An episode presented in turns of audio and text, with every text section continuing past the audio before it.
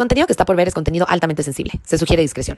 Las opiniones expresadas en el programa de The Red Flamingo por los invitados, los oyentes o los conversadores son únicamente responsabilidad de la fuente original que las expresa y no representan las opiniones de The Red Flamingo ni de ninguno de sus integrantes. El equipo de The Red Flamingo no asume ninguna responsabilidad por las opiniones de otros en las publicaciones de comentarios de cualquier plataforma digital en relación con el contenido del podcast. Bienvenidos a otro episodio de The Red Flamingo. El día de hoy estoy con mi amiga Caro. ¿Cómo estás, Caro? Hola, querida. Muy bien, muchas gracias. Hasta que se me hizo porque llevamos ahí en el Meses en la tramitación, sí. pero se logró. Es que no vives acá en Ciudad de México, ¿no? No vivo aquí porque nadie debería vivir en esta ciudad que se trata tan mal. No es cierto. Sí vivan aquí, los quiero mucho. Un saludo a Este, Martín. No, no vivo así. Un saludo, Martí. Lo estás haciendo increíble, dijo nadie nunca. Este, sí, no vivo acá, pero ha sido como bien accidentado, ¿no? Siempre que quedamos, algo pasa. Hoy algo pasó, pero se logró. Lo logramos, sí, fue como, sí, no reagendamos. No, No, ya no vamos a no reagendar. vamos a Pero reagendar. acá estamos, mi reina. Oye, Caro, pues cuéntanos un poquito más de ti, por favor. Bueno, pues yo eh, soy periodista, aunque no lo crean, no se dejen llevar por este ajuar tampón impropio. Eh, yo soy periodista, he trabajado con más de 25 años en periodismo, este, y últimamente la vida me llevó mucho a este rollo de las redes, la digitalización, y empecé a hacer como un poco más de activismo y quisiera hacer comillas porque todos de alguna forma, todas, todos hacemos algún tipo de activismo, ¿no? Entonces, activismo es, pues, ser muy vocal en algunas causas, ¿no? Y es como que estoy encontrando mis causas, creo que eh, discriminación, clasismo, pero los animales, pero también un poco el, la deconstrucción y cosas así. Entonces voy como que encontrando que, en qué me siento cómoda. Sí, la verdad es que a mí me gusta mucho lo que, lo que has hecho, todos los proyectos que tienes. Estás en, has estado y estás en múltiples podcasts, también columnas en Sí. distintos medios. ¿En qué medios te podemos leer? Tengo ahorita un editorial con Altavoz, que es un medio regional más o menos en Nuevo León y un poquito alrededor, que es eh, Nadie me preguntó, que es una columna en la que hablo de mucho tema, sobre todo social, político, porque todo está relacionado, pero un poco más social. Luego tengo mi micro, mini podcast en Posta, que es un clipcito de tres minutos que hablo de cosas que cuestiones que tengo, ¿no? Que a mí me dan como duda o que aprendo cosas o que veo un libro y quiero platicarlo. Tengo una colaboración con Latinus, que ya es una columna mucho más estructurada, un poco más acercado a temas más político o más de impacto social. Y eh, bueno, y pues estas morras, ¿no? Que estoy con el podcast de estas morras, también luego con los herejes y hago pan de plátano increíble y este y también sé bordar y coser. Yo más, Yo la más. Ya vi. Qué bárbara, Mujer Banorte. Es correcto, fuerte, patrocínanos también. ya sé, güey. Los menciono cada Sí, episodio. ya necesitamos un banner aquí abajo. Te verías increíble, Banorte. Te verías, incre- piénsalo. Mm, Oye, pues me encanta, la verdad, este, creo que cuando estábamos platicando detrás de cámaras cuál iba a ser el tema, y muchas personas seguro también se lo están cuestionando, ¿no? ¿Qué hace una periodista en un podcast de sexualidad. ¿no? ¿De qué chisme vamos a hablar, no? Entonces, creo que está muy cool esta intersección, porque yo creo que el periodismo tiene un papel fundamental como medio de comunicación masivo Claro. de la manera en la que percibimos la sexualidad, ¿no? Porque a veces, como hemos mencionado en otros podcasts, cuando la gente piensa en sexualidad, piensa en sexo nada más. Y pues la sexualidad es más que solo sexo, involucra muchísimos ámbitos de nuestra vida, ¿no? Entonces, pues me gustaría iniciar con esta primera pregunta de, ¿cómo crees que se intersecciona el periodismo con la sexualidad? Fíjate, yo cuando leí, cuando estuvimos platicando y rebotando el tema, me parecía bien interesante porque justamente no lo había visto desde ese espacio, ¿no? Damos tan por hecho muchos temas que luego cuando haces el clic dices, claro, tiene mucho que ver, ¿no? Eh, creo que el hecho de cómo abordamos ciertos temas en periodismo, acuérdense que los medios de comunicación, a pesar de las redes, a pesar del impacto que tienen las redes, los medios de comunicación tradicionales siguen siendo, denominamos como el cuarto poder, ¿no? es el cuarto poder porque lo que se publica, lo que se pone allí, influye en otras decisiones. Hay gente que toma decisiones a partir de ahí, ¿no? Entonces, desde cómo se manejan temas de género, de identidad, de violencia sexual, de todas estas cuestiones en los medios, por supuesto que impacta en nuestra percepción de cómo se vive la sexualidad. Tenemos sobre todo, hay una generación, y estoy hablando obviamente de mi generación, hay una generación que crecimos como súper reprimidos en estos temas de medio no hablarlo, como con pena. Creo que hay, eh, eh, ahora se habla un poco más y se sienten mucho más cómodas y cómodos y cómodos todos en hablar de este asunto. Pero en mis tiempos el periodismo o la comunicación en ningún momento tenía que relacionarse con nada que tuviera que ver con sexualidad. Todo lo manejábamos con, con mucho cuidado o al extremo, no con mucho cuidado, sino con todo este extremo de género, ¿no? De eh, hipersexualizar a las mujeres, pero darle una connotación completamente distinta a los hombres. Yo, por ejemplo, en, periodismo hay, un manual ético de periodismo que habla de cómo abordar ciertos temas para que no sean revictimizantes, para que no sean discriminatorios, para que no sean clasistas. Güey, nadie los, los, o sea, no los consideran en el ámbito sexual y también impactan. ¿Cómo hablas de una mujer, una trabajadora sexual asesinada? ¿Cómo hablas de una mujer que estaba, sobre todo de mujeres, ¿no? ¿Cómo hablas de una mujer que estaba en un hotel y que fue asesinado, que fue golpeado, que fue secuestrado. Todo eso tiene que ver con esta sexualidad, ¿no? Totalmente. Me recuerda mucho al meme de amanece mujer muerta en la Narvarte. es como. No, amaneció muerta, güey. sí, sí, sí, ¿no? O sea, o hay uno que acabo de ver y, y, y chequen todos esas, estas encabezados de. Eh, mujer muere porque su esposo la encuentra con otro. Eh, no, la mató. Sí, exacto. O sea, no muere, güey, de que, ay, me encontró, uff, me muero. No. Sí, exacto. Pero esas cosas. Me dio un infarto. Sí, de, que pudiera ser, pero entonces mujer muere infartada. Exacto, exacto. Pero sí, creo que ese tipo de cosas tiene un sesgo que tiene que ver con la sexualidad. Muchísimo. Y tiene que ver con o sea, cómo percibimos la dinámica de poder de la sexualidad, ¿no? O sea, y el rol de género que tenemos hombres y mujeres. Por ejemplo, en estos este, ejemplos que estuvimos dando, pues podemos notar ahí cómo justamente eh, se le da un papel pasivo a la mujer dentro de esta de este tipo de situaciones de violencia y, un papel también pasivo al hombre porque no se le está dando un papel activo pero para nada. Justo cuando hablamos de eh, esto esto que llevamos diciendo hay 11 mujeres asesinadas en el país. Hay que empezar a incluir, hay 11 mujeres asesinadas por hombres en este país, porque esa es la clave de a los hombres también nos matan. Ya sabemos, Rodrigo, que a los hombres también nos matan, pero entonces el decir, 11 mujeres asesinadas por hombres en este país, ahí es donde le das esta connotación. Exacto, ahí es donde le das al clavo, ¿no? Y creo que no solamente en temas de violencia sexual, como bien decías, creo que hay otros ejemplos como cuando enfrentamos casos mediáticos complicados eh, que hablan de, pues sí, desafortunadamente de acoso, de abuso, de violación. Podemos pensar en el caso, pues no quiero decir nombres, pero de, personas que han tenido mucho dinero y que, y que han sido denunciados por acoso y por abuso. Ya te imaginarás un poco de quién hablo. Y, y pues en esos casos también tiene mucho que ver la narrativa, ¿no? O sea, también tiene que ver en cómo presentan a las víctimas. Presuntas denuncias, presuntos delitos, presuntas víctimas. Y ahí, por ejemplo, vaya, entiendo que tiene que ver con una cuestión legal, ¿no? En este, en esta connotación de todo mundo es inocente hasta que se demuestre la culpabilidad. Entiendo la, presunción, ¿no? Que, que es algún derecho que tenemos. Pero sí tiene mucho que ver desde cómo se aborda, por ejemplo, eh, cuando estamos grabando este programa, eh, se cumplen años de la muerte de Kobe Bryant. Yo empecé eh, cubriendo deportes y para mí Kobe Bryant era la mamada porque es un gran, porque fue un gran basquetbolista, porque muchísimas cosas. Pero en 2003 Kobe Bryant fue acusado de violencia.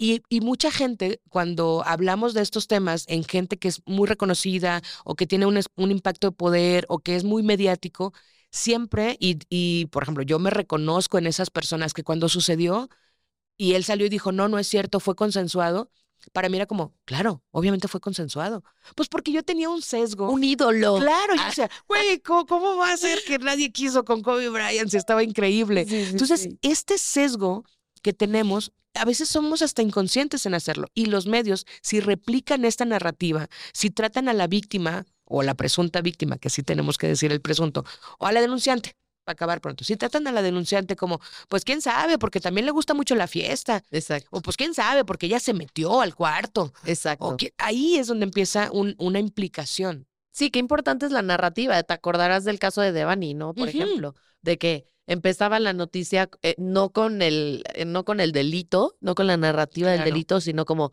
mujer sola esperando taxi en la noche, ya sabes. Como que hacía sola después de una fiesta, seguro traía drogas. Esta narrativa del, poder, que incluso yo hablé de, de eso en cómo los medios, incluyendo mujeres, trataron el tema con un desprecio hacia, hacia, la víctima terrible, con unas suposiciones, con este asunto de, pues es que también lo que ella traía en su bolsa y es que también lo que ella estaba haciendo nada de lo que estés haciendo, nada de lo que traigas en tu bolsa justifica que te un asesinato. No mames. O sea, estaba bien cabrón, pero otra vez, hay un sesgo en donde la sexualidad de la mujer está castigada. Incluso para mí, y cuando me ponía a estudiar, porque sí estudié mi reina, cuando me podía estudiar sobre los temas, decía, güey, en, en las cuestiones del aborto, en la interrupción del embarazo, uno de los temas es, si es violación, sí, que aborten, pero si no es violación, no, que no aborten.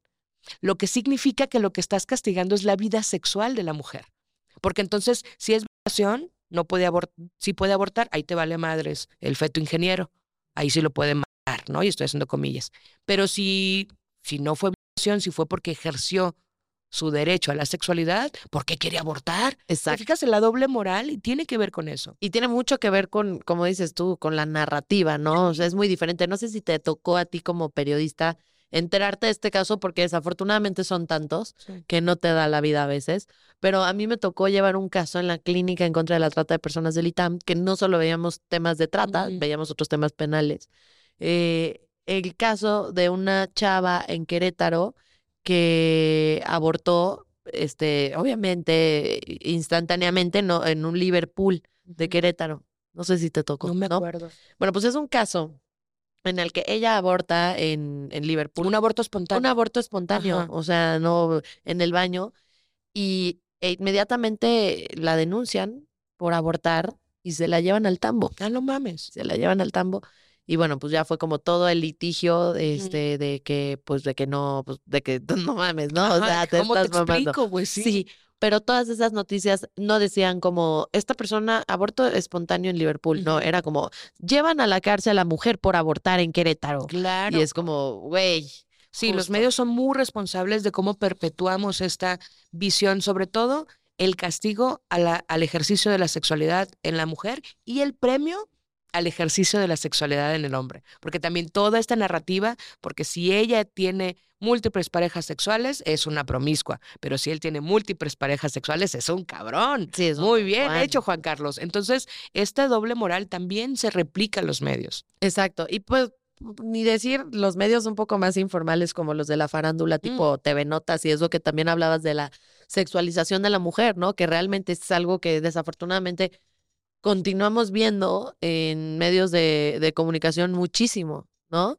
Entonces, bueno, claro, en, en, por ejemplo, también lo que decías, ¿no? Cuando vemos estos, los, las noticias de espectáculos, siempre hay una, hay un tratamiento distinto para las mujeres que para los hombres, incluso en el cuerpo, en la forma de los cuerpos, en la vestimenta, en toda esta hipersexualización hacia ellas y un trato completamente distinto hacia ellos, ¿no? Entonces, claro que, que los medios, el periodismo, la, la comunicación está bien ligada con la sexualidad, no solo en el aspecto de por qué una periodista habla de sexo, pues porque implica mucho más la sexualidad, ¿no? Como lo decías también. Claro, juegan un papel muy importante en la sociedad, definitivamente. Y también en la forma en la que se realizan las entrevistas para, para hacer artículos, tiene que ver con sexualidad respecto de el sexismo que hay y, y en, en los roles de género, ¿no? O sea, pensemos, por ejemplo, cuántas entrevistas no le han hecho a actrices de primer nivel que están el- la actriz mujer y, y el actor, Ujú. Y al actor le preguntan de que, oye,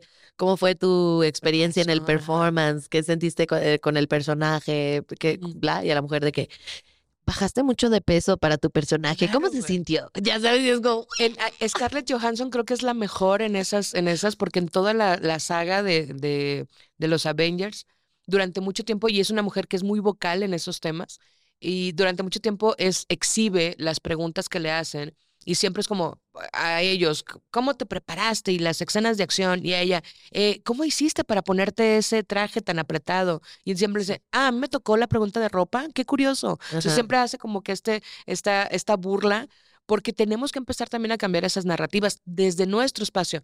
A las mujeres les preguntan cosas bien absurdas, a, to- a todas, en los medios de comunicación hay una, mm, pues es que es como un, como atrapados en los 80, o sea, como si no hubiéramos evolucionado nada, güey. sí, Y les siguen preguntando cosas bien pendejas, la neta. sí. O sea, sí frustra muy cabrón.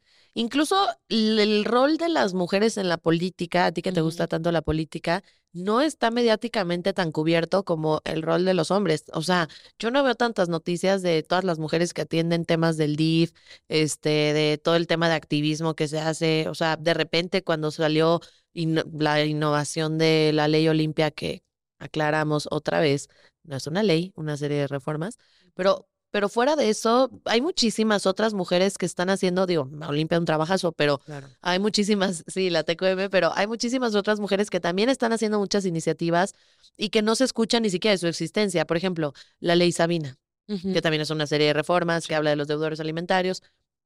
Yo no escuché, no vi mucho de eso en periódicos, etcétera. Tampoco este, la, la iniciativa de ley de la ley Olivia que habla de, eh, de, que, de que los derechos de la madre y del padre cuando su hijo muere, qué derechos tienes.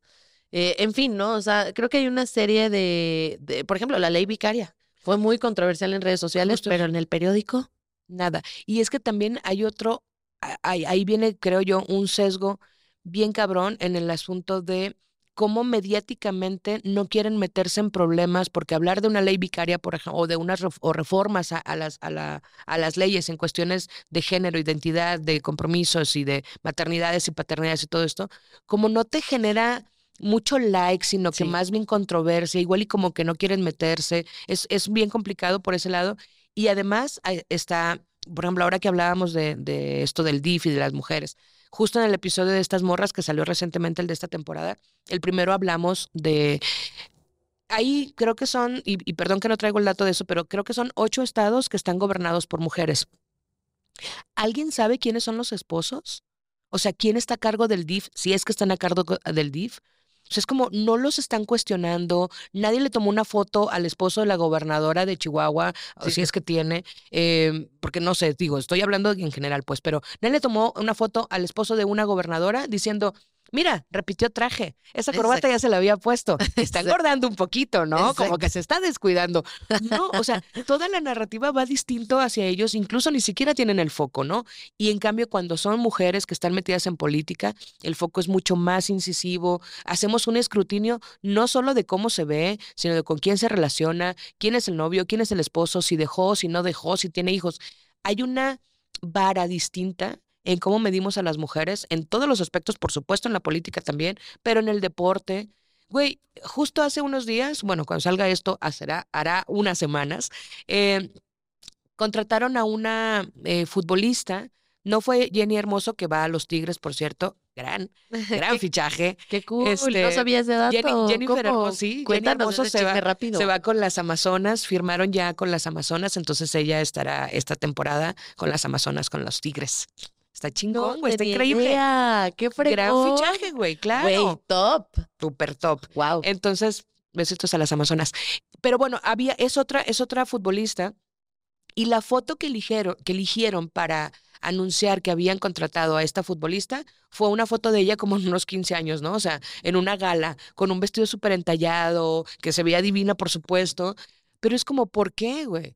Si tú contratas un futbolista hombre, nunca le vas a poner el traje de la boda, güey. Lo sacas en el En su uniforme mejor nuevo. jugada, O además. ajá, O sea, si, si no tienes todavía, que por supuesto les haces su Photoshop con su uniforme nuevo, pero si no tuvieras ese eh, equipo creativo, una jugada, porque lo- por lo que le contrataron es por sus cualidades deportivas, ¿no?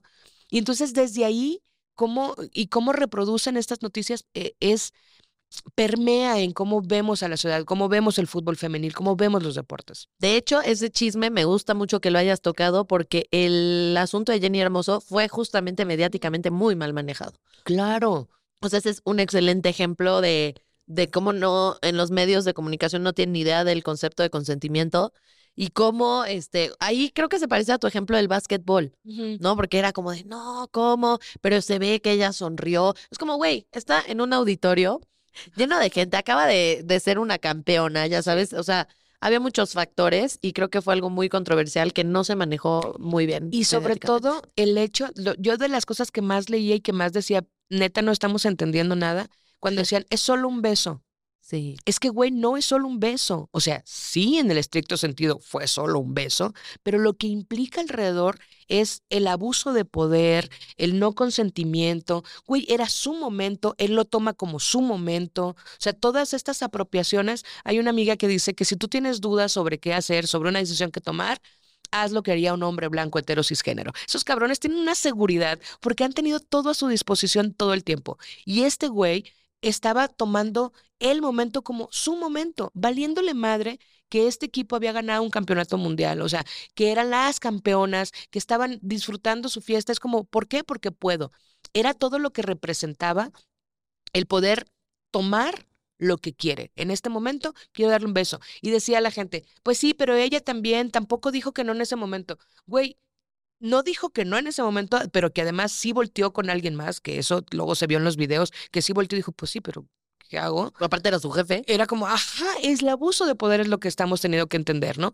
Y además, otra vez, no, no procesamos igual todas las personas. Hay gente que le toma un minuto entender que ha habido un abuso, hay gente que le toma años entender que está siendo víctima de un abuso, hay gente que nunca logra entender que está siendo víctima de un abuso. Tenemos tan interiorizadas las cosas y damos por tan sentado y vemos tan normalizado que los hombres tengan total y absoluto poder y control de las situaciones que no identificamos si esto está siendo abuso, si esto está pasando de la raya. O sea, yo insisto, yo, yo empecé como, como eh, reportera de deportes y estamos hablando de hace 25 años casi. Entonces, claro que era un medio mucho más machista de lo que todavía es, ¿no? Y me, me acuerdo que un tiempo después me preguntaron, ¿tú no tienes una, o sea, una historia de cómo se comportaron machistas contigo? Y yo decía, no, no, la neta siempre estuvo como muy bien. Y después, o sea, 10 años después, empiezas a hacer memoria y dices, güey, no mames, Hubo un chingo de abusos, hubo un chingo de machismo, un chingo de misoginia, pero ni siquiera lo tenía identificado. Entonces, el que Jenny no haya identificado en el segundo uno, pues por supuesto que no implica que no haya abuso, ¿no? Y la prensa manejándolo sobre todo en este sentido de es mucho, eh, es este desproporcionado que renuncie. No, no es desproporcionado, porque está ejerciendo un abuso de poder y no puede seguir en este. Además, ¿por qué está ese güey ahí metido? Digo, porque era el presidente de la federación, pues, pero, güey, o sea, no era su momento. Ese es, creo que es el punto clave. No era su pinche momento.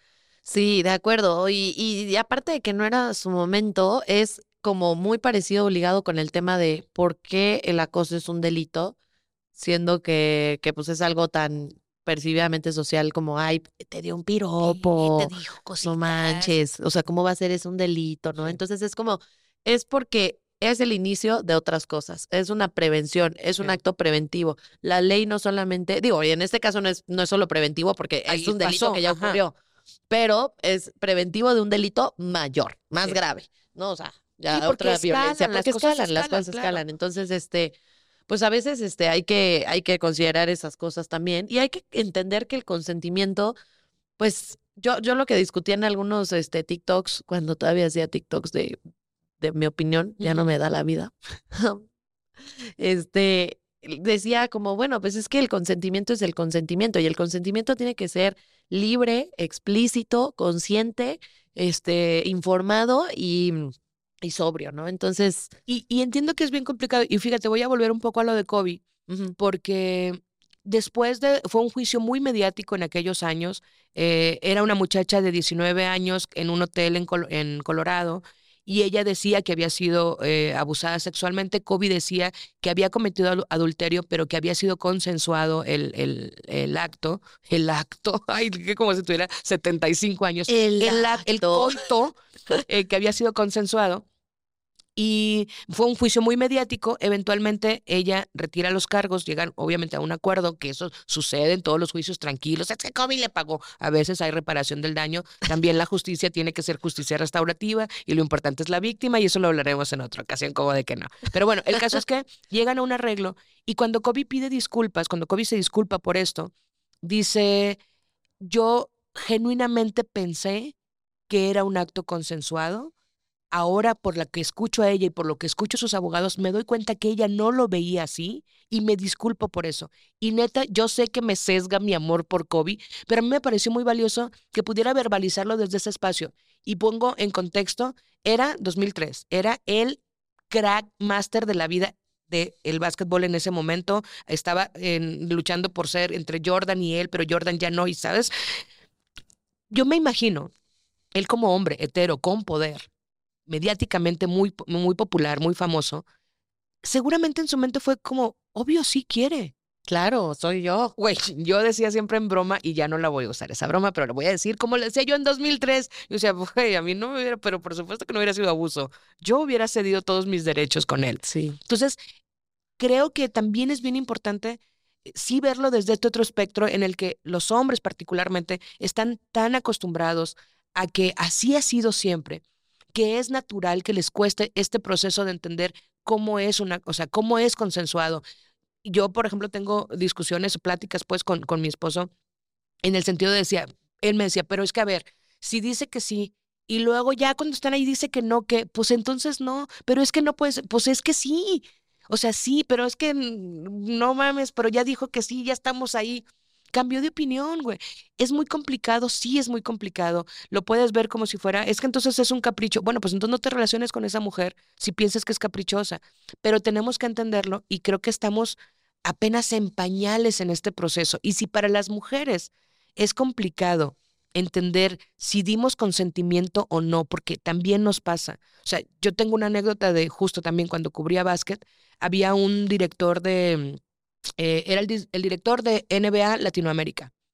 Obviamente, pues para mí era como, güey, no mames, es el que da los pases para entrar a los lugares, el que te consigue las acreditaciones y tal, ¿no? Y con el que gestionaba todo lo que tenía que ver con NBA hace años NBA venía a hacer un juego de pretemporada, creo que todavía lo hacen, no sé, venía a hacer un juego pretemporal para eso los deportes. Yo tenía eh, comunicación con este güey cuando llegamos a, a, Ciudad de México al juego, después del partido me da una, me dice, oye, ¿te quedas a la rueda de prensa? Sí, me quedo.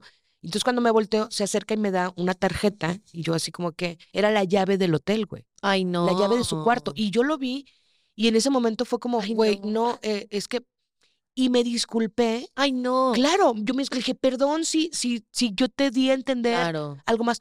Yo hubiera reaccionado, yo creo que igual que tú. Porque genuinamente en mi mente decía, a lo mejor sí dije algo, porque pues yo soy bien pinche suelta. Claro, y, luego eres Claro, y entonces era como, sí, güey, y además era el güey de la NBA. Y pues, ah". entonces me disculpé por eso. No, May, ¿qué te dijo? Fue como, no, nada, porque además me la dio y se fue yo, perdón, perdón. Le dije, no, no, no, ten. Entonces como que la volví a agarrar y yo me fui, ¿no? Además era un tipo sí, muy, muy por ahí, de casi dos metros, guapísimo. Entonces yo decía, a lo mejor necesito decirle que sí, ¿sabes? Entonces, si para nosotras como morras a veces es complicado saber si estamos dando consentimiento o no, si dimos señales y estoy haciendo comillas o no, que también en ellos es un proceso, ¿no? Y que no está tan fácil, no es nomás decir, ah, ya entendí lo que es consentimiento. Pero qué cosa, o sea, creo que yo he hablado mucho del tema de consentimiento en este podcast, pero creo que no había tocado la parte de cómo nos disculpamos a veces porque pensamos que nosotras dimos a entender, está fuertísimo. Está fuertísimo, porque tiene que ver también con nuestra construcción. Sí, ahí es cuando dicen, cuando dicen que las víctimas se llegan a preguntar que si, yo no había entendido esa parte, porque a veces este, venían abogadas, han, venido abogadas muy chingonas y decían, es que a veces la víctima se siente culpable. Y yo de que, ¿cómo, va, ¿cómo te vas a sentir culpable de que te violaron? Abusaron. O sea, ¿cómo es que tú vas a pensar que tú tienes la culpa de eso?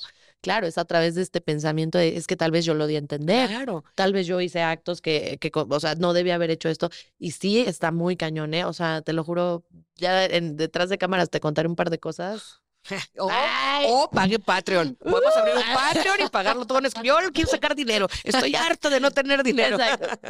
Este, ¿Se quieren enterar del chisme? Abrimos un Patreon. no, pero sí, entiendo mucho este punto de vista porque claro que me ha pasado. Y la otra es, nada más para cerrar este, si quieres, el de la víctima perfecta. Tenemos una idea de cómo debe ser la víctima. Eh, yo en estos procesos, porque siempre platico y comparto, que todas las personas, a mi juicio, estamos en un proceso de deconstrucción y a veces sé cosas y a veces no, y a veces cambio de opinión y a veces no, ¿no? En ese proceso en el que yo llevo, fui empezando a entender este sí y además. Sí y además tiene que ver con sí es una víctima y además es una hija de puta. Sí se puede las dos cosas, porque no hay víctima perfecta. Las cosas malas también le pasan a la gente mala, pero también hay como todas estas historias de las cosas buenas les pasan a la gente buena. No, no, no. Hay gente mala a la que le pasan cosas malas. O hay gente que es regularmente buena a la que le pasan cosas malas, ¿no? Entonces, como que también queremos ver a la víctima. Siempre nos hemos construido la idea toda virginal, toda pura. No, güey. Hay víctimas, hay morras que son víctimas, sí, ciertamente, de algún abuso, pero que también son unas hijas de puta. Y eso no, no, no invalida una cosa a la otra, ¿no? Entonces, como que también empezar a abrir ese espectro es bien complejo porque estamos acostumbrados a todos los pensamientos binarios. ¿Es o no es? ¿Blanco o negro? ¿Aquí o no? O sea, izquierda o derecha. No, güey. Un chingo de matices en medio. Sí, y otro, otro tema relacionado que he tocado en el podcast eh, relacionado con lo que comentas es lo de la reparación del daño, ¿no? O sea, que luego, luego se ve, y también ahí los medios la cajetean también con su forma de comunicar de que tal persona aceptó tanto dinero eh, y, y perdonó a tal. Entonces, como, Sí. ah, lo que quería era dinero. Güey, No. perdón, pero la terapia cuesta. Este, hay personas que, aquí ha venido personas que han sufrido tortura eh, sexual, etcétera, que le han tenido que hacer injertos de piel. O sea, entonces es como la reparación del daño cuesta. Hay otras reparaciones del daño que no son proporcionales y que son un abuso y que, de acuerdo, Claro. no tienen nada que ver, pero hay otras que tampoco veamos como, no satanicemos la, la reparación del daño porque pues es muy importante al final del En día. el, en, yo, de puro casos de deportes, pero fíjate qué bonito. ¿Qué, qué Es- chingón, sí, me qué curado, ¿no? Eh, Dani Alves es un jugador del Barcelona y una morra lo acusó de haberla violentado. No, no recuerdo si era abuso o, o, o violación, que también es diferente, ¿no? Pero bueno, lo acusó de alguna cosa sexual. Y la morra cuando salió a hablar, eh, dijo, no quiero la reparación, de- o sea, no quiero que me paguen la reparación del daño, porque entonces van a creer que solo quería dinero. Y ahí es ese tema. Es como, no, morra, te corresponde, si el juez de- dictamina, que además es un puto proceso todavía más, porque además ge- generalmente son jueces, hombres, que tienen que decidir si realmente hubo un abuso o no, pero bueno, la reparación del daño, muchas víctimas no la aceptan justo por eso, porque entonces van a creer que solo eso quería. Está bien importante decir eso. Sí, a mí no me importa que eso sea algo que se haya mencionado, siempre hay que recalcarlo porque la verdad es que nunca sabes quién te está escuchando, quién no, este, y es algo que hace falta mucho que se ponga en podcast, en medios, en Sí. digital, en todas partes, ¿no? Oye, Caro, y pasando a otra arista de, de, de la parte de periodismo y sexualidad, algo que me llama mucho la atención es el tema de educación sexual. No he visto eh, que el periodismo aborde esa arista, ni siquiera en los casos en los que lo amerita. Por ejemplo, acaba de haber un escándalo muy de 2023 que tú te lo sabes, que es lo de los libros eh, de, de la SEP y, y todo el tema de educación sexual, que si estábamos o no de acuerdo con la educación sexual integral o no, que si tienen que tener plantitas los monos o no, en fin, ¿no? O sea, todo, todo lo que sea que quieramos hablar de los libros.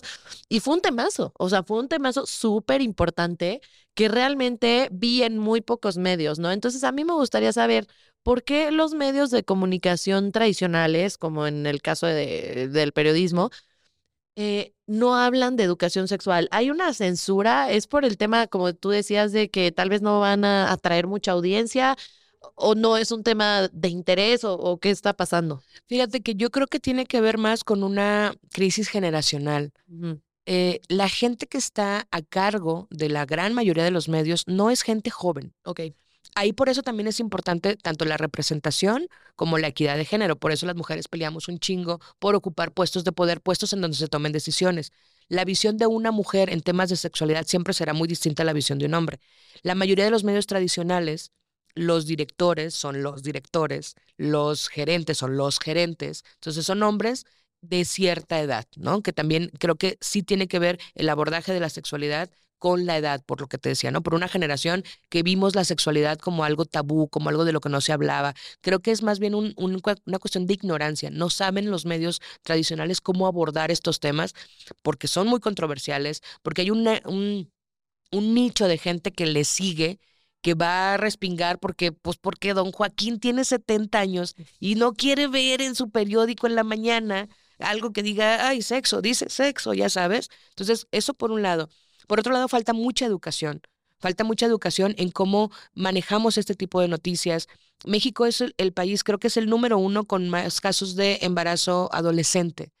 Pero ah, como que disasociamos la cosa de que embarazo adolescente, ajá, tiene que ver con falta de educación sexual. Totalmente. En gran parte, porque claro, implica muchísimas otras aristas como las desigualdades económicas, como contextos sociales, como racializados, o sea, claro que implica muchísimas cosas más, pero gran parte del problema es la educación sexual, la falta de ella, o sea, no se habla de esos temas.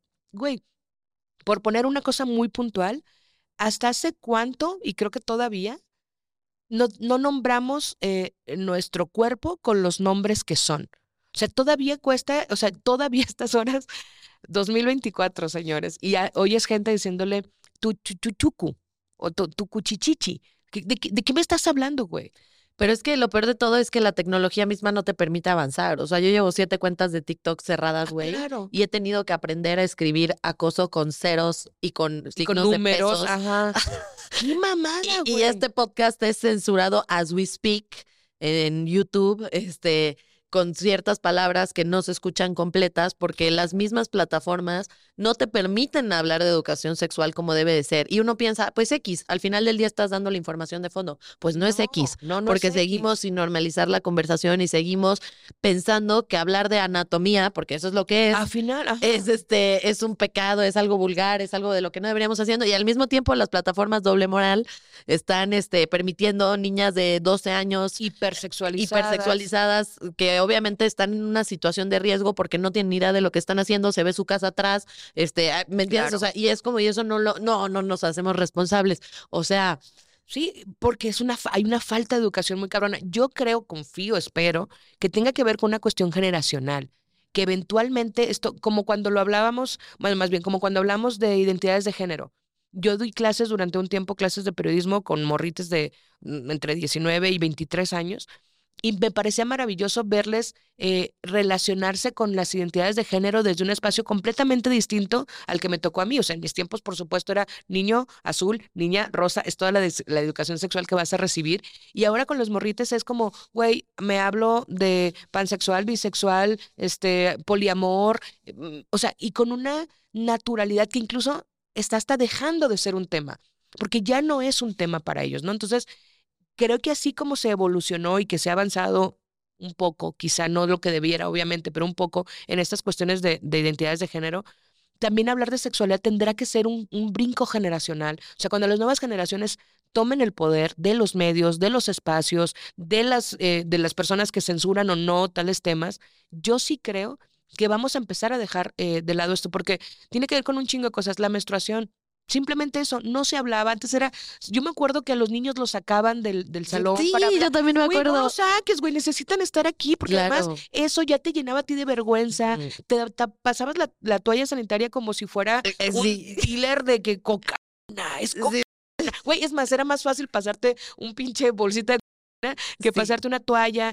Ibas escondida al baño. Era como, Sí. güey, ¿por qué? Yo sí me acuerdo de eso. 100%. Estaba horrible, güey. Yo, o sea, tenías que pensar cómo ibas a hacer para hablar y, y distraer a la persona y entonces agarrar la toalla rápidamente, Sí. metértela a una bolsa y decir, ¡ah, voy al baño! ¡Güey! ¿Qué pedo con nosotros? Pero esta, es esa falta de educación. Entonces, claro, con los libros de texto era muy complicado para una generación aceptar que los niños de los niños, las niñas, les niñez, porque también esa es otra. ¿A los cuántos años? A los años que ellos, ellas, ellas empiecen a identificarse. Pero bueno, ese era muy complicado para estas personas en, en tomando decisiones el poder decir sí vamos a tomar una postura, sí creo que la educación sexual es necesaria, sí creo que a los siete años se les puede hablar obviamente desde el mismo espacio que corresponda, hasta donde corresponda, ir tanteando. Y no es solo una responsabilidad de los padres, porque al final de cuentas, también los padres en una postura muy hipócrita, porque la mayoría de los papás, y si te acuerdas cuando la pandemia, que las mamás y los papás se volvieron locos porque tenían a los hijos en sus casas y entonces añoraban un chingo, entonces sí a los maestros y a las maestras, y era como, ajá, bueno, y los papás decían, la educación sexual me corresponde a mí. No, también le corresponde al Estado, también le corresponde a la educación que tenemos afuera, ¿no? Entonces, sí creo que generacional y falta de, y, y falta de información. Es delicado, es delicado ese statement porque yo creo que el Estado, su trabajo es garantizar derechos eh, respecto del ciudadano, garantizar derechos, establecer obligaciones claras y brindar herramientas, pero no como incidir en la parte íntima de la vida de las personas. Un ejemplo de esto muy interesante que acabo de discutir en ot- en otro podcast que me invitaron fue el tema del divorcio incausado. Tú dices. ¿qué tiene que ver con sexualidad? O sea, what the fuck, ya, ¿qué droga te tomaste? ¿No? Pero tiene mucho que ver. ¿Por qué? Porque antes el divorcio, pues tenías que tener causas para poderte divorciar. Antes una de esas causas era el adulterio, por ejemplo. Y si, y, y, y pues por esas causas te podrías divorciar, pero tenían que probarlo y probar un adulterio era un PEX, etcétera, bla, bla, bla. Y cuando se probaba, pues tal. Ahora ya, como sabes tú, te puedes divorciar nada más Sí, porque ya no me de malas ahora, y te sí. vas a la Le chica. huele la boca. Sí, exacto. Entonces, o ya. Entonces, ¿qué tiene que ver con sexualidad? Sigo sin cachar. Tiene que ver con que el Estado, a través de esa regulación, indirectamente estaba incidiendo en cómo la gente llevaba sus relaciones íntimas. ¿Qué tiene que andar el. Estado regulando sobre si alguien es infiel o no? ¿Y por qué le tiene que poner una consecuencia jurídica a la infidelidad? Ese es un tema religioso, moral, ético, lo que tú quieras. Pero al tú poner el, el adulterio como una causa de divorcio en ese entonces, pues cuando una mujer lo cometía era casi casi que apedrada hoguera, socialmente. sí.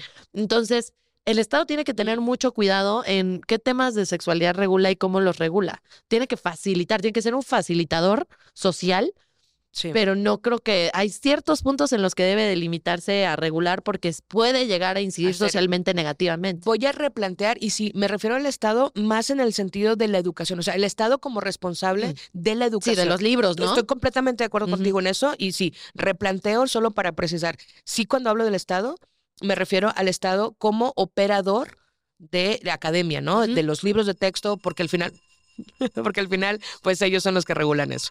De acuerdo, totalmente, muy importante. sí, sí, y, sí, y pero estoy sobre de acuerdo todo- contigo. Sí, y, y, y muchos, o sea, muchos padres se ponen en un mood muy controversial de que es que no van a decir lo que le enseñan y no le enseñan a mi hijo y tal.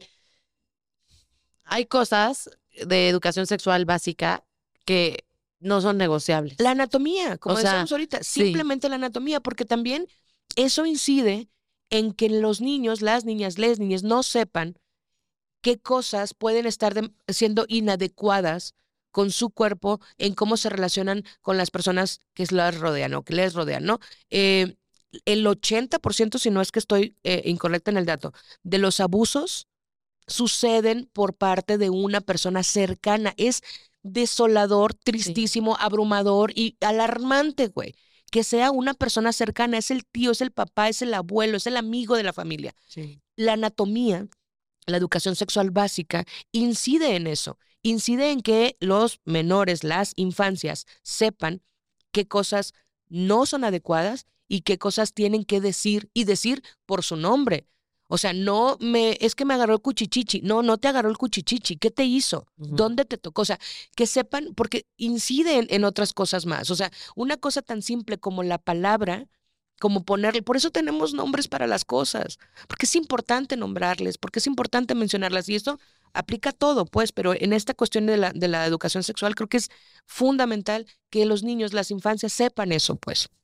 Y, y dime una cosa, ¿opera algún tipo de censura, o sea, que tú sepas en el periodismo respecto a estos temas, así que te dicen genuinamente, esta, o sea, no solamente estos temas no son populares, trata de evitarlos, sino estas maneras de expresarte no están permitidas? Sí, sigue siendo, yo, bueno, hablo desde, obviamente, desde mi experiencia y desde mi contexto. Sigue siendo muy complicado para la gente que dirige los medios tradicionales hablar de sexualidad. O sea, sí es censurado. Si es de, mejor no, así no. ¿Por qué? Porque tiene muchas implicaciones, lo que te decía. Por un lado, la cuestión generacional, pero por otro lado también el cuidar, y estoy haciendo otra vez comillas, cuidar a la audiencia. O sea, cuidar a la audiencia porque tienes una audiencia que obviamente empata con tu generación y con tus ideas y, y, y hay mucho conservadurismo, al que parezca que no, me acordé porque son conservadores. Pues es que en ese sentido sí, en ese sentido sí, hay muchas personas como por las creencias que hemos tenido, ¿no? Entonces, si hay una censura que no, que está velada porque no es la misma censura política o la misma, misma censura eh, con una línea editorial que, que tiene un, un favoritismo específico, sino es una censura como velada, como cuidando las formas. Y otra vez voy a hacer comillas, ¿no? Como cuidando, esto se ve vulgar, esto se lee vulgar, porque seguimos asociando la sexualidad, el sexo, con lo vulgar, ¿no? Pero lo vulgar cuando les conviene, ¿no? Porque de- de, claro. hablar de justo, ¿no? Como de esta mujer amanece muerta porque la de- porque engañó a su esposo y eso eso es muy vulgar. Porque eso la página 2 de, de muchos periódicos sigue siendo la mujer en traje de baño. Exacto, ¿no? Entonces, o sea, vulgar cuando les conviene. Claro. O sea, yo, yo creo que sí es este un tema que, que la verdad sí no es. Pero otra vez, ¿quiénes están a cargo de los medios tradicionales? Sí, Hombres. Sí. La verdad, en la mayoría de los casos son hombres. Hay muy pocas mujeres tomando decisiones en los medios de comunicación. Y las que están no siempre pueden tomar realmente las decisiones. O sea, y por eso es importante seguir peleando por abrirnos espacios. Justo. Y gracias a, aunque de manera censurada y que todavía falta mucho, pero que podemos tener esto, ¿no? O sea, que tú puedes hacer un podcast del tema y aunque sea en internet, que le llegue a quien le tenga que llegar, que es menos personas porque naturalmente está Claro. censurado. O sea, de verdad, mi Instagram, o sea, a mí Sí, me da pena luego porque, porque, güey, pues no sé, nunca cómo vea, o sea, yo no puedo tener una estadística como más o menos este estable porque dependiendo del tema me va. ¿Te va o no? Sí, o, sea, dependiendo de qué te censure, que te quite y sí, que no. Sí. Y desde ahí es, impacta en cómo tomamos decisiones alrededor de la sexualidad. Claro, porque si sigue siendo un tabú y si sigue siendo este secreto y todo, pues eh, obviamente sigues preguntándote, no, pues de eso no se habla, pues ¿por qué no se habla? Pues porque algo malo ha de porque tener. Algo, ajá, exacto. No, vez replica lo mismo. Exacto. Entonces, oye, y te quería preguntar, no sé si sepas tú algo de, de esto, pero ¿qué ha pasado con Playboy? Porque es una revista que como que ya no le imprimen, eso sí sé, porque este, platiqué con una persona de, de, Playboy hace el año pasado, sé que ya no le imprimen, sé que es digital y sé que han este, cambiado mucho su editorial respecto de meter más artículos interesantes, la verdad. De, de, sexualidad, incluso científicos, ya sabes, científicos, culturales, o sea, ya no es la, la revista. Exacto. Digo, aunque no lo creamos, no sé si tú alguna vez leíste una revista de Playboy. No. Y, a mí me causa, y, fíjate, me, me, parece bien interesante porque sola me dice la cuestión, ¿no? ¿Qué, qué cuando las mujeres que salen en, esta, en ese tipo de revistas, específicamente en Playboy, qué cuando ellas genuinamente se sienten muy cómodas con eso? Porque, me incluyo, en aquellos tiempos sobre todo, ¿por qué seguíamos juzgándolas como, eh, mírala, cómo salió ahí? ¿Y dónde está la línea? No, ni siquiera puedo ponerlo, pero mi pregunta iría como, ¿dónde está la línea entre una mujer que decide y abraza su sexualidad y que decide y abraza posar para una revista de caballeros y es su decisión porque su cuerpo es su decisión ¿Y dónde está la parte en la que dices no, porque entonces se está sexualizando otra vez el cuerpo de la mujer? Yo no lo tengo claro. ¿Tú lo tienes claro? Bienvenidos a mi problemas. pues mira, yo creo que todos tenemos una opinión al respecto. Hay, e incluso el feminismo se divide en corrientes que hablan del tema. algunas personas son criticadas por ser paternalistas al pensar que cuando una mujer se está sexualizando es porque no tiene una mejor opción y bla, bla, y hay otras que hablan de justo la libertad de, de, elección de cada mujer. Yo, la verdad, aunque sea muy controversial y aunque mucha gente se va a decepcionar de escuchar esta opinión y me van a odiar, desafortunadamente, yo creo que sí las personas somos libres de, de, tomar la decisión que queramos y creo que el feminismo siempre va a luchar porque la mujer tenga opciones y porque la mujer tenga capacidad de, decisión. Pero creo que como mujer, aunque tengas la capacidad de decidir, también tienes la capacidad de discernir. Y creo que debes de pensar como en un macro, de qué manera impactan tus decisiones. O sea, porque creo que a veces cuando nos sexualizamos, aunque sea por gusto, de alguna forma, pues sí te estás, sobre todo en el tema de OnlyFans, que, que se le pone un precio en específico, pues sí estás un poco objetificándote. Entonces... Yo, no, yo la verdad, auténticamente no tengo una postura, o sea, no he llegado a una conclusión porque a veces pienso es, es conflictivo, que sí, a veces que no, a veces digo, pues es su pedo. ¿Y por qué no pueden sacar dinero? Pero luego digo, pues sí, pero entonces, por ejemplo, un ejemplo bien tonto, eh, hace unos días en una plaza, en, en, el estacionamiento de una plaza, estaba una chamaquita de o sea, de haber tenido unos 14 años con una turbofaldita que parecía más bien como un cinturón ancho, ajá, y este, y estaba tomando, medio Sailor Moon, ya sabes, como faldita esas de tabloides, y estaba tomándose una foto rarísimo porque, porque soy una señora y ella evidentemente era una Gen Z, este, como con el pie, ¿sabes? Como que se estaba poniendo el celular en el pie así. Evidentemente se le veían los calzones cuando se estaba tomando la foto, pues. Y yo volteé a verla y fui doña Cookie, la señora de Querétaro, panista, que volteó y la dijo, ¡Ah! niña, ¿sabes?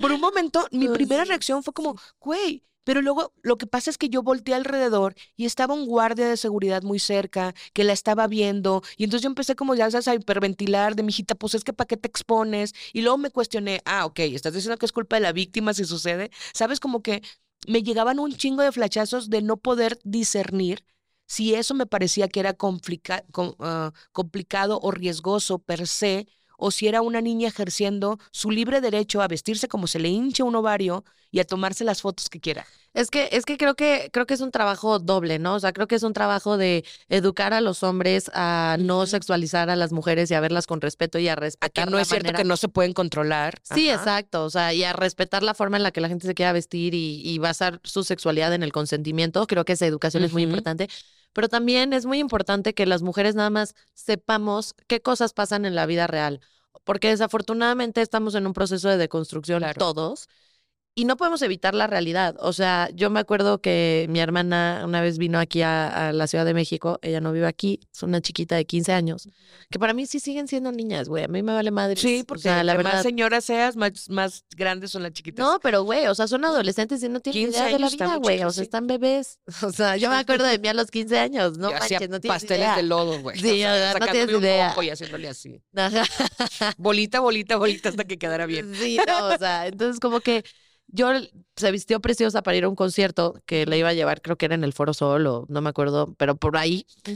Y se vistió divina con una faldita, unas botitas, una ombliguera y se veía de verdad preciosa porque además tiene un cuerpazo y está divina. Desafortunadamente sí le dije como de, ¿te ves preciosa? Nada más para ir a la calle, o sea, para irnos a, a transportarnos al lugar, sí te voy a pedir que te pongas esta gabardina.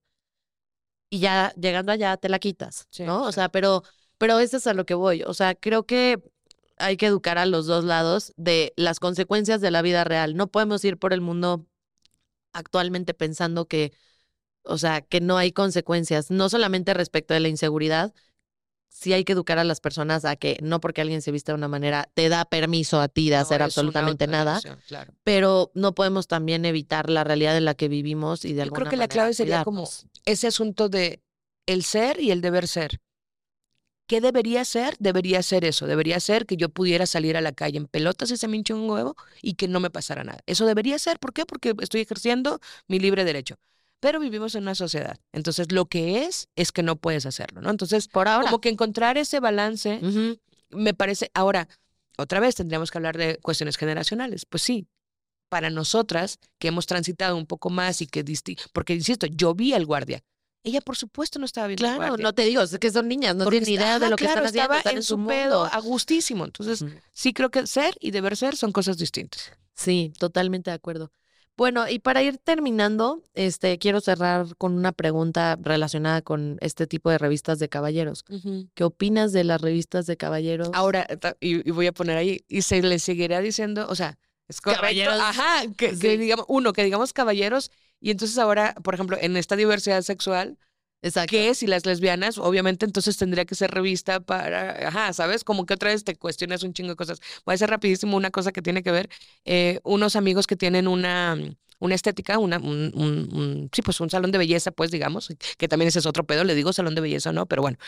Este, claro, güey, es que te empiezan a, a- Está cabrón, muy pero cabrón. sí, sí, oye, bienvenido a Juegos Exacto, Mentales. güey, juegos mentales, ¿se vale o no se vale? Y te va a volar todavía más, bueno, creo, porque a mí me voló el champa.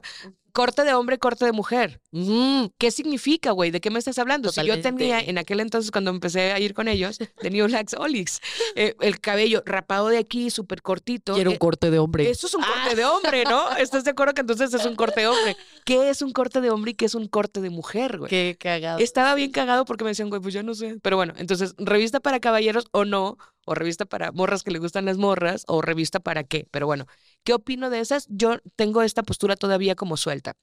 Es decir, eh, estoy absolutamente eh, eh, clara en que las mujeres, las personas en general, tenemos el derecho de ejercer nuestra libre sexualidad y de ejercer, de decidir cómo nos vemos y qué nos gusta y qué no nos gusta hacer. Y por el, es sí, y además creo que tenemos que ser muy conscientes de dónde estamos. El contexto que nos rodea es importante. Hay una como analogía que, que la uso cuando doy conferencias, en, sobre todo en empresas, eh, sobre el mono de nieve.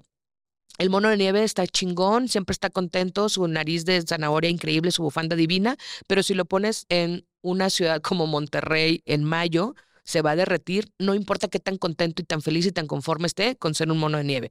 Eso significa que el contexto influye en lo que nos va a pasar a nosotros. Tenemos que ser muy conscientes de que el contexto tiene una repercusión en nosotros. Entonces, en este caso de las revistas como tipo Playboy o algo, creo que sí hay muchas líneas que todavía no puedo definir entre si estoy de acuerdo o no, y estoy haciendo comillas porque en último de los casos no tendría que estar de acuerdo o no, pero sí creo que es importante que, que entendamos que las personas que están haciendo estas revistas, este tipo de contenido, sean como muy respetuosas de el libre ejercicio de la sexualidad de todas las personas involucradas, ¿no? Creo que no lo sé si lo dije, pero lo dije muy bonito. Y que comuniquen bien. Sí, al final de cuentas, Y que entendamos esto, ser y deber ser no son las mismas cosas. De acuerdo. Y esas cosas van a seguir pasando mientras estamos en este proceso. Espero que eventualmente terminemos digo, nunca vamos a terminar de deconstruirnos, pero que avancemos a pasos mucho más agigantados antes de que nos acabemos el planeta. Ay, Que a nos ver qué pasa primero. ay, a ver qué pasa primero. y el calentamiento global. Ay, Caro, pues muchas gracias, te agradezco mucho haber venido acá. Este, ya, este, para despedirnos, un ejercicio que se me olvidó hacer en otros episodios, una disculpa a la audiencia que ya se había acostumbrado, pero lo retomo en este, Tomamos. es para despedirnos, me gustaría que nos dijeras, obviamente, tus, tus redes, este, dónde te podemos encontrar, y también que te describieras para un tema de accesibilidad con las personas que pues no nos pueden ver y que se Ah, puedan imaginar, este, pues, que te puedan imaginar. Qué loco, qué interesante. Bueno, eh, mis redes, Carol H. Solís en todas, incluyendo TikTok, a donde nunca voy, pero ahí está. Em, Carol H. Solís. Este, ¿cómo me describiría? Soy una mujer morena. Eh, a- hoy estoy estrenando cabello largo, bueno, largo al hombro, traigo chonguitos porque me maman los chonguitos y los y las ligas de colores, entonces traigo dos trencitas con ligas de colores. ¿Es así? ¿Es ese ejercicio? Ok. Traigo dos eh, trencitas con ligas de colores.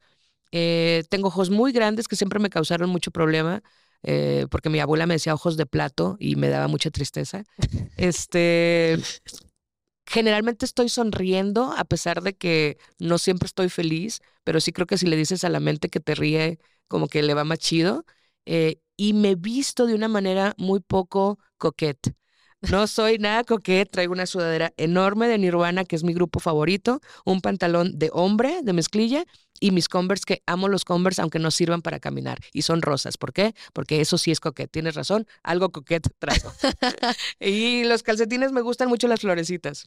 Súper, muy, muy, este, muy mixto el, el Sí, estilo, como me que eh, encanta. define mucho el que, que soy, no soy, me gusta todo, está bien. Me encanta, me encanta, me encanta. Muchas gracias, Caro. Yo, pues, este, soy Andy Legarci. Para los que llegan aquí por primera vez, este, estoy vestida con unos tenis blancos, unos jeans negros, un top color ladrillo, un saco negro. Tengo pelo pelirrojo, eh, ojos verdes y, pues, creo que ya.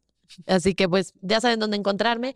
Eh, The Red Flamingo, suscríbanse, compartan y déjenos sus comentarios, déjenos dudas. ah, Nos encanta platicar. Entonces, este, pues aquí los estamos leyendo. Muchas gracias y nos vemos para el siguiente episodio de The Red Flamingo. Chao, chao.